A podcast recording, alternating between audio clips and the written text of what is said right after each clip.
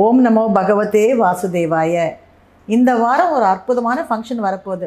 என்ன ஃபங்க்ஷன் உங்களுக்கு எனக்கு எல்லாருக்குமே பிடிச்ச கோகுலாஷ்டமி. கோகுலாஷ்டமினாலே கொண்டாட்டம் தான் ஏன்னா கிருஷ்ணர் நம்ம வீட்டுக்கு வருவார்னு ஒரு நம்பிக்கை. ஸோ வாசல்லேருந்தே குட்டி குட்டி குட்டி காலை நம்ம போட்டு அந்த கால்கள் அழகாக நம்ம பூஜை ரூம் வரைக்கும் நம்ம போட்டு வச்சுருப்போம். வீட்டில் சீடை முறுக்கு அதிர்சம் ரவா லட்டு பூந்தி லட்டு அப்புறம் அவலில் விதவிதமாக அவள் பாயாசம் அவள் கேசரி அப்புறம் அவளும் தேங்காவும் துருவி போட்டு நம்ம அதில் காஞ்ச திராட்சைலாம் போட்டு அது ஒரு அவல் பிரசாதம். ஸோ கிருஷ்ணருக்கு வந்து ஸ்வீட் ரொம்ப பிடிக்கும். அதனால் வெண்ணெய் பால் பாயாசம்னு ஏகப்பட்ட பிரசாதத்தை பண்ணி அவருக்கு நைவேத்தியம் பண்ணி அவர் பேரை சொல்லி நம்மளும் சாப்பிடுவோம். அது மட்டும் இல்லை ஆக்சுவலாக கவுடியா மட்டில் போய் பார்த்தீங்கன்னா சின்ன பிள்ளையிலலாம் எங்கள் அம்மா என்னை வந்து கவுடியா மட்டு கூப்பிட்டு போவாங்க. சென்னையில் இருக்கக்கூடிய ராயப்பேட்டையில் அந்த கவுடியா மட்டில் கிருஷ்ணர் வந்து எப்படி பிறந்தாரு? நம்ம எல்லாருக்குமே தெரியும். கம்சன் அப்படிங்கிறது வந்து கிருஷ்ணனுடைய தாய் மாமன். அதாவது தேவகி தாயாருக்கும் வசுதேவருக்கும் மகனாக கிருஷ்ணன் வந்து பிறக்கிறாரு. முதல்ல என்ன ஆகுதுன்னா உக்ரசேனன் அப்படின்னு சொல்லிட்டு ஒரு ராஜா இருக்கார். அவருடைய மகளான தேவகிக்கு ரொம்ப அழகாக பெருசாக கல்யாணம் பண்ணி வைக்கிறாங்க. அந்த கல்யாணத்தை அன்னைக்கு அவங்க எல்லாம் வந்து நார்த்தில் வந்து அவங்க கல்யாணம் பண்ணி கொடுத்த உடனே அந்த ஃபங்க்ஷன் முடிஞ்ச கையோடு அவங்க வந்து மாப்பிள்ளை வீட்டுக்கு பொண்ணை அனுப்பிச்சிடுவாங்க அப்படி தேரில் உட்கார வச்சு அனுப்பும்போது இவர் கம்சன் என்ன சொல்கிறாருன்னா அந்த தேரை நான் ஓட்டுறேன் அப்படின்னு சொல்லிட்டு ஏறி உட்கார்றாரு. சேரட்டு ரொம்ப சந்தோஷமாக தான் கம்சன் ஓட்டுறாரு. ஏன்னா அந்த சேரட்டில் வந்து அந்த தங்கச்சி தங்கச்சி புருஷன் ரெண்டு பேரும் உட்காந்துருக்காங்க அவங்கள பத்திரமா கொண்டு போய் மாப்பிள்ளை வீட்டில் விடணும்னு சொல்லி ஹாப்பியாக தான் உட்காந்துருக்காரு ஆனால் அந்த சேரட்டை ஓட்டிகிட்டே போயிட்டு இருக்கும்போது மேலேருந்து ஒரு குரல் கேட்குது அசிரீரி. அதாவது கம்சா உன் தங்கச்சியோட வயிற்றில் பிறக்கக்கூடிய எட்டாவது குழந்தை. அந்த குழந்தை கைகளால் தான் நீ சாக போகிற ஜாக்கிரதை அப்படின்னு சொல்லி ஒரு குரல் கேட்குது அதை கேட்ட உடனே இவருக்கு பயங்கர கோபம் வந்துடுது. அந்த சேரட்டை நிறுத்திடுறாரு. தலைமுடியை பிடிச்சி தேவகி தயாரை இழுத்து அங்கேயே வெட்ட போகிறாரு உடனே வசுதேவர் அவர் கையை பிடிச்சு நல்ல இன்டெலிஜென்ட்டாக ஒன்று சொல்கிறாரு என்னென்னா கம்சா ஒரு ஸ்திரீயை கொண்ட பாவம் உனக்கு வேண்டாம். தயவுசெய்து செய்யாத. உனக்கு என்ன வேணும்? உனக்கு அந்த குழந்தை தானே வேணும். அந்த குழந்தைய நாங்கள் உங்ககிட்ட கொடுத்துட்றோம் நீ அந்த குழந்தைய என்ன வேணாலும் பண்ணிக்கோ. ஆனால் ஒரு ஸ்திரீயை கொண்ட பாபம் உனக்கு வேண்டாம்னு சொன்னோன்னே இவர் யோசிக்கிறாரு. யோசிச்சுட்டு சரின்னு சொல்லி அவங்க ரெண்டு பேரையுமே சிறைச்சாலையில் போட்டுடுங்க. எந்த குழந்தை பிறந்தாலும் எனக்கு சொல்லுங்கன்னு சொல்லிடுறாரு. இப்படியே அந்த சிறைச்சாலையில் அவங்களுக்கு தொடர்ந்து குழந்தைகள் பிறக்குது. ஒவ்வொரு குழந்தையும் அவர் வந்து அப்படி தூக்கி எடுத்து எங்கள் அப்பா சொல்லுவாங்க குழந்தை இப்படி தூக்கி எடுத்து அப்படி மேலே போட்டு அந்த கத்தியை அப்படி பிடிப்பாராம். அந்த குழந்தை வந்து அப்படியே அதில் சதக்குன்னு வந்து விழுந்து அந்த குழந்தை அப்படியே சாகுமா? அப்படி ஒரு ராட்சச குணம் கம்சனுக்கு இருந்தது. இப்படியாக ஏழு குழந்தைகள் கொல்லப்பட்டு எட்டாவது குழந்தை பிறக்க போது அப்போது விஷ்ணு பகவான் தோன்றி அவங்க வந்து தேவகி தாயாருக்கு சொல்கிறாங்க நீ கவலைப்படாத. நான் உனக்கு மகனாக பிறக்க போகிறேன் ஸோ நான் பிறந்த உடனேயே வந்து என்னை வசுதேவரை தூக்கிட்டு போய் என்ன அங்கே விட்டுட்டு அங்கே இருக்கிற குழந்தைய இங்கே எடுத்துகிட்டு வந்துடட்டும் அங்கே பெண் குழந்தை பிறந்திருக்கோம். அந்த குழந்தைய இங்கே எடுத்துகிட்டு வந்துடட்டோம்னு சொல்கிறார் சரின்னு சொல்லி அதே மாதிரி இவர் வந்து குழந்தையாக பிறக்கிறாரு.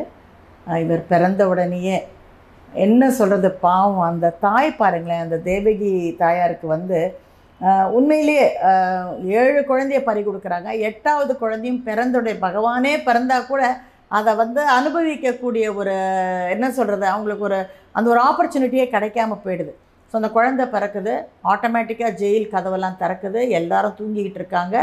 இவரும் வந்து வசுதேவரும் வந்து அந்த குழந்தைய வந்து கூடையில் வச்சுக்கிட்டு அவர் வந்து மதுராவிலேருந்து விருந்தாவனத்தில் இருக்கக்கூடிய அந்த கோகுலுங்கிற இடத்துக்கு அவர் போகணும். ஸோ குழந்தைய எடுத்துகிட்டு அவர் நடக்கிறாரு. மழை கொட்டுது. அப்போ வாசுகிங்கிற பத்து தலை பாம்பு வந்து அவருக்கு வந்து மழை துளி அவர் மேலே படாமல் அவர் வந்து அப்படியே பாதுகாத்துக்கிட்டே கொடை மாதிரி வந்து வருது. இப்படியே போகும்போது யமுனாவில் அவர் தாண்டி யமுனா நதியை தாண்டி போகணும். யமுனா தேவிக்கு ரொம்ப ஆசை. எப்படியாவது அந்த கூடையில் இருக்கிற கிருஷ்ணனுடைய காலை ஒரு தடவை தொட்டுறணும்னு சொல்லிட்டு பொங்கி பொங்கி வருதான் அந்த காலை தொட்டுட்டு போகிறதுக்கு ஆக்சுவலாக பிற்காலத்தில் அந்த யமுனா நதியில் இருக்கக்கூடிய யமுனா ராணி வந்து யமதர்மராஜாவுடைய தங்கச்சி அவங்க. அவங்க தான் பட்டத்து ராணியாக வந்து கிருஷ்ணருக்கு அவங்க வராங்க. அவரை கல்யாணம் பண்ணிட்டு பட்டத்து ராணியாக வராங்க. இப்படியாக அவர் வந்து யமுனா நதியெல்லாம் தாண்டி வந்து தேவகி தாயார் பக்கத்தில் கிருஷ்ணரை போட்டுட்டு அன்றைக்கே அதாவது நம்ம டெய்லி சோப்பில் கதெல்லாம் எழுதுகிறோம் இல்லைங்களா? எல்லாம் இங்கேருந்து எடுத்தால் போதும். குழந்தைய மாற்றுறது எத்தனை டெய்லி சோப்பில் பண்ணுறாங்க அந்த காலகட்டத்திலே பண்ணிட்டாங்க பாருங்கள் எத்தனையோ ஆயிரம் ஆண்டுகளுக்கு முன்னாடி இந்த குழந்தைய எங்கே போட்டுட்டு அந்த குழந்தைய எங்கேருந்து தூக்கிட்டு திரும்பி ஒரு ஜெயிலுக்குள்ளே வராரு. ஜெயில் கதவெல்லாம் கரெக்டாக மூடிக்குது. திரும்பி சங்கிலியெல்லாம் இவங்க கால்லெல்லாம் சங்கிலி வந்துடுது. எப்படி கட்டி போட்டிருந்தாங்களோ அதே மாதிரி ஆயிடுறாங்க. இப்போ குழந்தை அழகிற சத்தம் கேட்குது கம்சனுக்கு விஷயம் போய் சேருது. ஸோ வேகமாக வந்த கம்சன் அந்த குழந்தை இதுதான் எட்டாவது குழந்தை. இதுக்கு அவன் அந்த ஏழு குழந்தைய கொண்டிருக்க வேண்டாம். ஆ அது பாட்டுக்கு இருந்துட்டு போட்டோம் அதனால அவனுக்கு ஒரு பயம். இதில் ஏதாவது ஒன்று வந்து கொண்ட போதுன்னு சொல்லிட்டு அவனுக்கு விதி மேலே நம்பிக்கை கிடையாது. அவன் சாகணும். அதுக்காக கடவுள் அவதாரம் எடுத்திருக்காருன்னா தப்பிக்க முடியுமா? ஸோ இந்த எட்டாவது குழந்தைய தூக்கி அவன் மேலே அப்படி விசிறும்போது அது வந்து மிகப்பெரிய ஒரு துர்காதேவி அங்கே வந்து மூடனே முன்னை வந்து வதைக்கக்கூடிய கிருஷ்ணர் வந்து பிறந்துட்டாரு. அவர் வந்து பத்திரமா வந்து கோகுலில் இருக்காருன்னு சொல்லிட்டு அந்த துர்காதேவி வந்து மறைஞ்சிடுறாங்க. அவருக்கு இந்த குழந்தை எங்கே இருக்குன்னே கண்டுபிடிக்க முடியல. கோகுலில் இருக்குன்னு தெரியுது.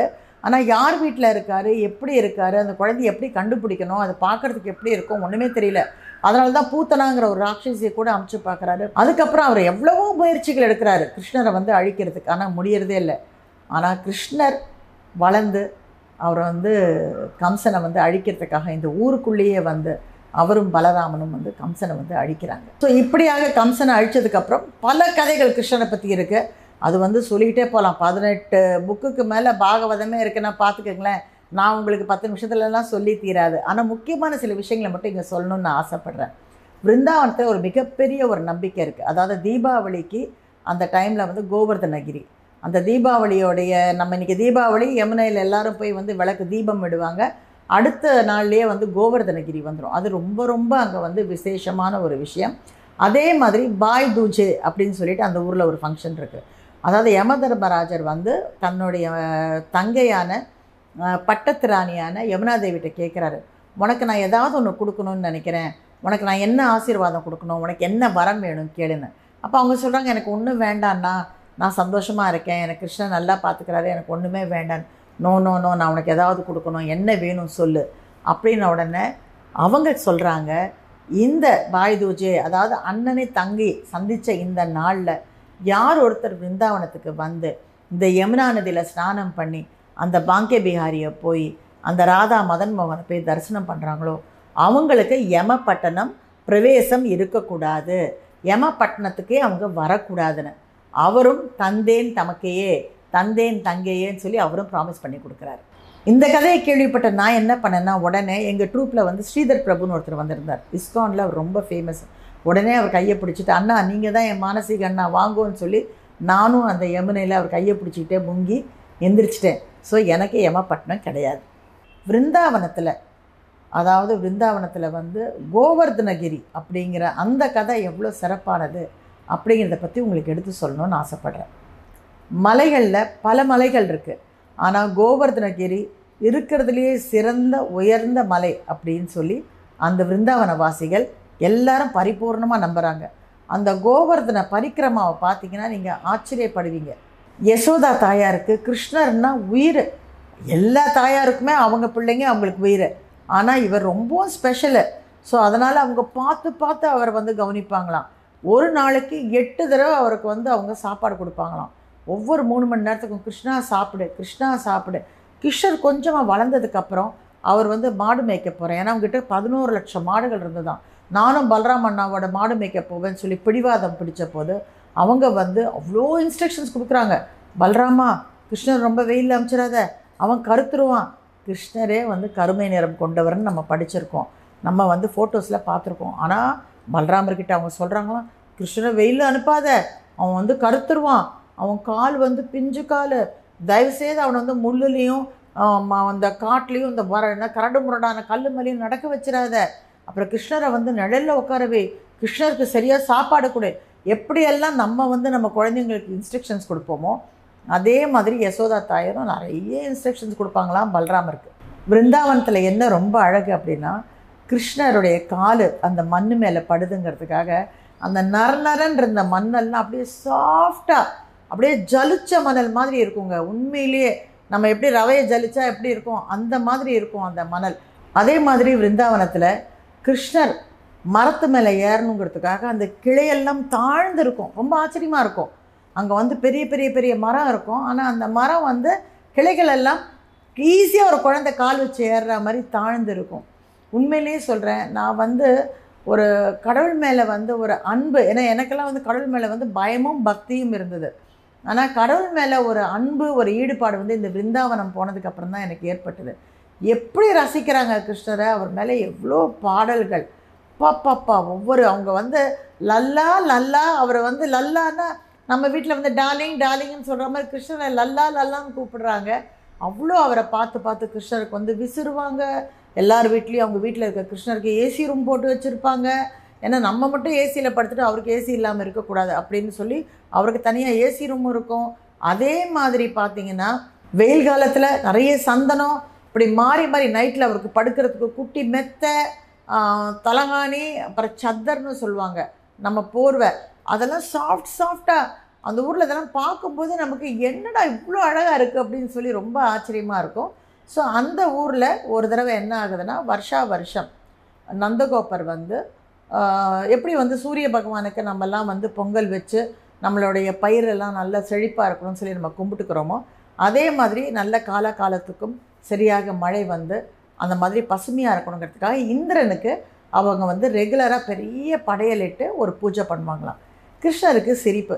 ஏன்னா இந்திரன் போன்ற சொர்க்கத்தில் இருக்கக்கூடிய தேவர்களெல்லாம் கண்ட்ரோல் பண்ணுறது இந்த கிருஷ்ணர் தான்.